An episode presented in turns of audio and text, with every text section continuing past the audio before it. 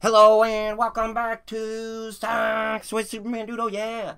As we go through our series of 100, the 100 most popular stocks, breaking it down, giving them a grade from 0 to 10 based on 9 key factors. We are on stock number 19, uh, Catalyst Pharmaceuticals, stock symbol CPRX. Looking at the long-term chart, uh, first, no, no, no, no, no, no, no, we can't go out of order.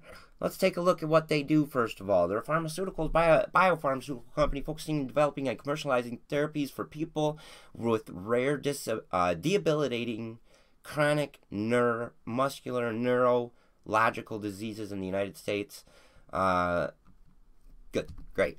76 uh, full-time employees.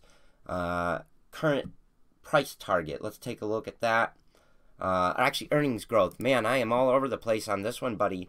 Uh, don't you worry though, we'll get her locked down for you. Current year up 130%, next year expected down 50%. That doesn't look fantastic. Not applicable data on the next five year, past five year. Interesting. Um, interesting. Interesting. Uh, doesn't look great. Analyst price target though, currently stock at 361, price target 740. That looks good. That's a positive thing to see here. Uh, let's take a look at the PE ratio if there is one. I highly doubt it. Highly doubt it, but I'm wrong once again. 5.38. That is a good looking PE ratio, baby. You'll love to see it, actually. That looks really good. Let's take a look at the short interest. Uh, down 7% uh, in short interest. That's good to see as well. Good to see as well. Uh, take a look at the beta, 1.35. Not too risky indeed. Anything around the 1 is pretty good.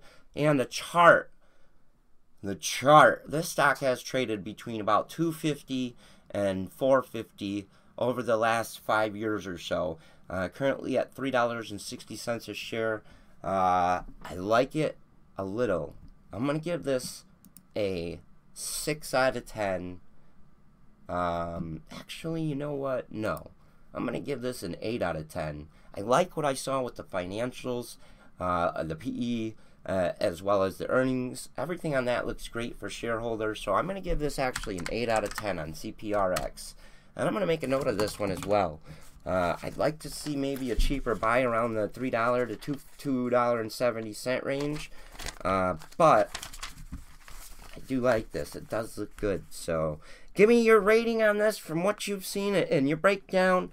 Uh, 0 to 10, what are your thoughts? Give it a grade in the comments.